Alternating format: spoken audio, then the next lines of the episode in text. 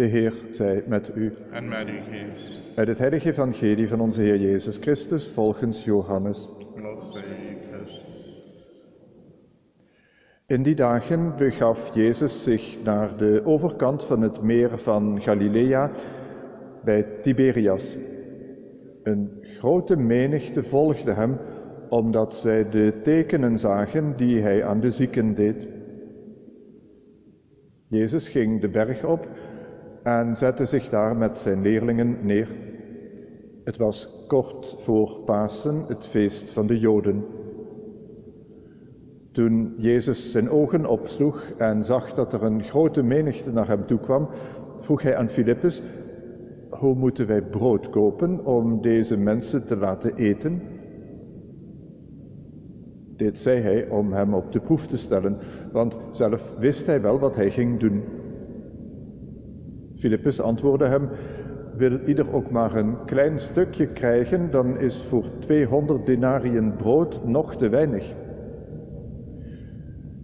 Een van zijn leerlingen, Andreas, de broer van Simon Petrus, merkte op: er is hier wel een jongen met vijf gerstebroden en twee vissen, maar wat betekent dat voor zo'n aantal? Jezus echter zei: laat de mensen gaan zitten. Er was daar namelijk veel gras. Zij gingen dan zitten. Het aantal mannen bedroeg ongeveer vijfduizend. Toen nam Jezus de broden en, na het dankgebed gesproken te hebben, liet hij ze uitdelen onder de mensen die daar zaten, alsmede de vissen, zoveel men maar wilde.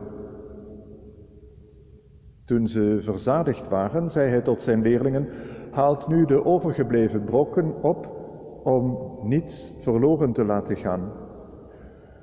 Zij haalden ze op en vulden van de vijf gerstebroden twaalf manden met brokken, welke door de mensen na het eten overgelaten waren. Toen de mensen het teken zagen dat hij had gedaan, zeiden ze: dit is stellig de profeet die in de wereld moet komen. Omdat Jezus begreep dat zij zich van hem meester wilden maken, om hem mee te voeren en tot koning uit te roepen, trok hij zich weer in het gebergte terug, geheel alleen.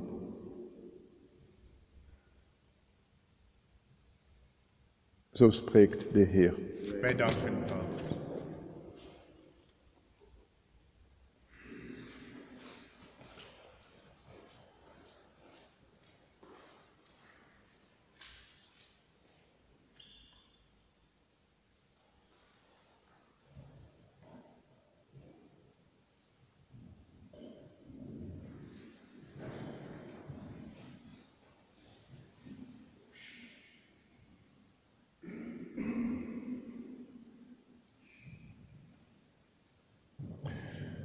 vijfduizend mensen te eten geven.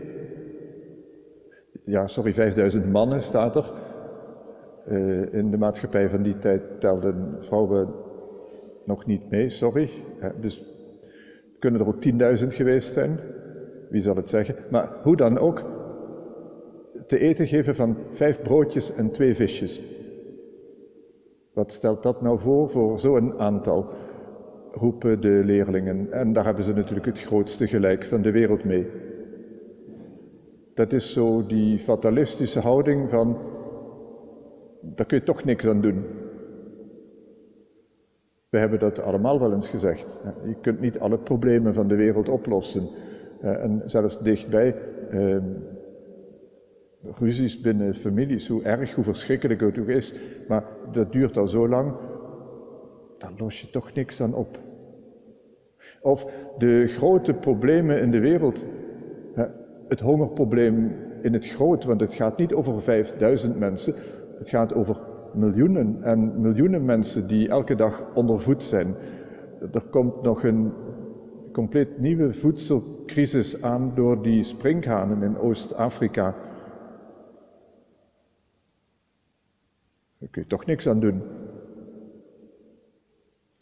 Dat is ook tot mijn grote spijt het antwoord dat minister Ankie Broekers-Knol gisteren heeft gegeven op die hartstochtelijke vraag: kunnen we alsjeblieft tweehonderdvijftig kinderen opnemen vanuit die erbarmelijke vluchtelingenkampen in Griekenland.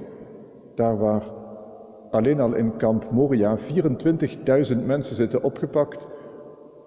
Er is één douche op vijfhonderd mensen, er is één toilet op honderdzestig mensen. Kunnen we daar uit die blubber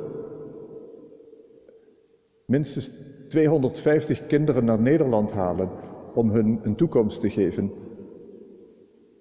Antwoord van de minister was: dat heeft geen zin, we moeten werken aan structurele oplossingen. Minister, sorry, u zit fout.